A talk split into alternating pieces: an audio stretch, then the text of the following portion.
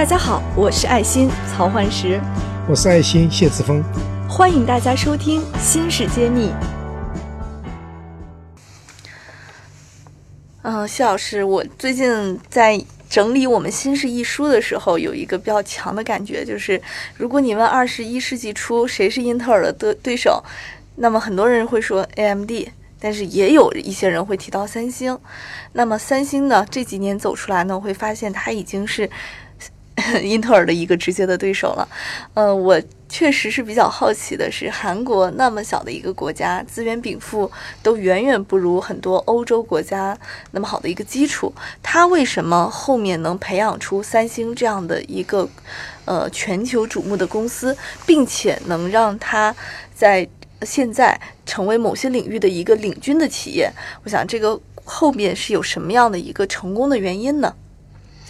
确实，三星非常强大。三星电子已经超越 Intel，呃，在销售额方面第一次啊，在我们过去的，我记得是呃原上一次呃，从八差不多近三十年来吧，第一次超越 Intel 成为啊世界第一大的半导体公司。对的，那么它借助于的原因，嗯，是因为它存储器涨价，存储器它基本上做到了一个。寡头到垄断的地位，全世界做做动态存储器 DRAM 的呢，最大就是三星，第二大是韩国的海力士，第三大是美国的美光，而韩三星是绝对老大。所以当他们涨价的时候，它的销售全球就跟着涨了，就没有没有没有办法去去改变。另外呢，它还有一个很厉害，就是呃它的那个呃就是啊手机也很火爆吧。那也是很大的销售额。那么，它又都用自己芯片。三星怎么起来的？我们讲一下。对，三星和英特尔是很不一样的。OK，三星最早叫三星电子呢，它是做家电的，很像我们今天的呃海尔、呃海尔、格力这些公司。嗯。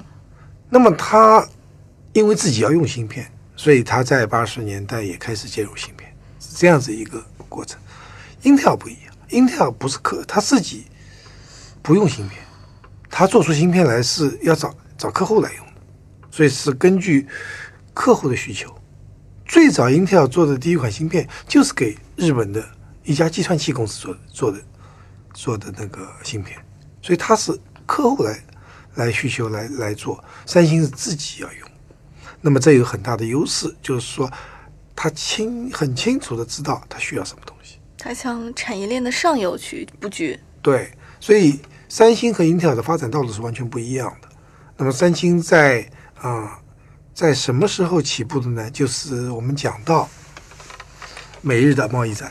对我们头几期的时候提过。美日贸易战之后呢，日本在不断的在衰退的过程中，呃三星就挖了日本的高人。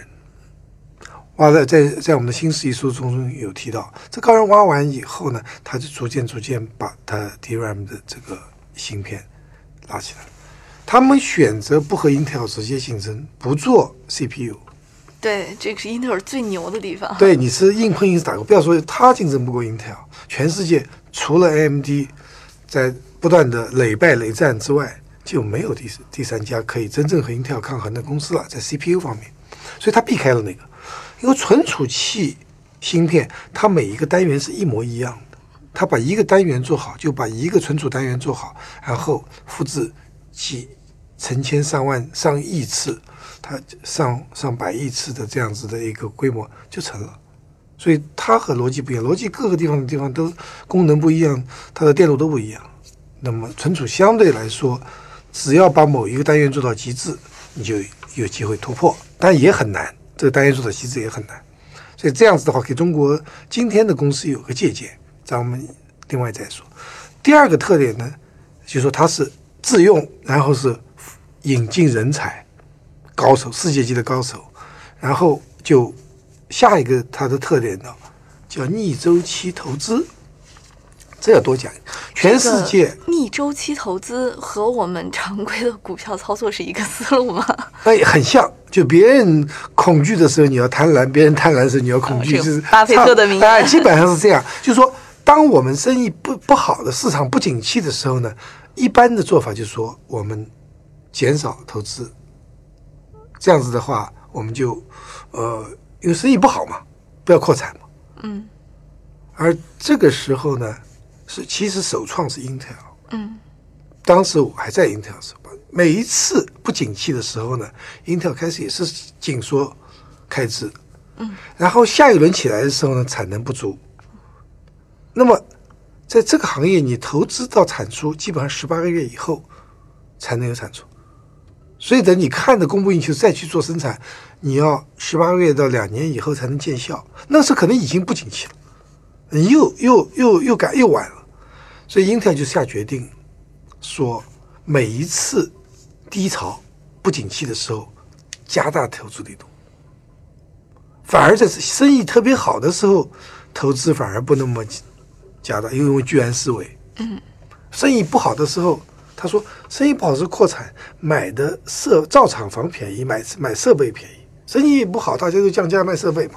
就为了现金为王。对，结果这个时候就 Intel 首先做这样子，所以从 Intel 决定每个。低潮都大，加大投资的建厂，加大投资之后，Intel 的利那个销售额和利润不断增长。那三星不知道是不是和 Intel 学的，但是他也是坚持，全世界在芯片行业只有这两家公司自己是逆周期投资的，所以这样子的话，他每一次逆周期等到再起来的时候，就把对对手甩得远远的。我发现好像台积电最近这十年也在做这个事情。尤其是零八年金融危机之后，对，你要知道，在中芯国际创办那个时候，台积联电啊、呃、几乎一样大。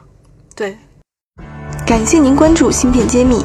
从本期节目开始，我们会将节目中提到的详细内容在公众号中进行发布，请您关注微信公众号“茄子会”，更多精彩内容我们在公众号等着你。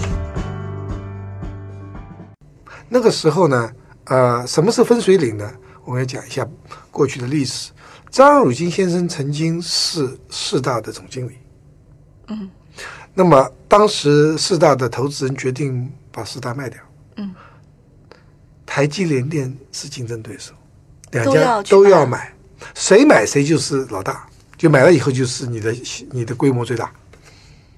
所以在当时呢，在这两家竞争的情况下，台积电出了一个高价，今天看太贵了，但是当时对张忠谋来说势在必得，因为你买了，你就保持你世界第一的位置；如果被联电买了，你们可能就是联电第一，或者是并列第一了。从那个时候开始，那么到今天，台积电今天在全世界的市场占有率超过百分之五十，而台联电只有百分之八点九。你要知道，曾经都是两个差不多的。所以这就是看出在逆周期的投资中很的重要性。现在远远超越，就是说那个台积电的销售额比中芯国际要大十倍，比联电的话可能也要大到这个这个五六倍了。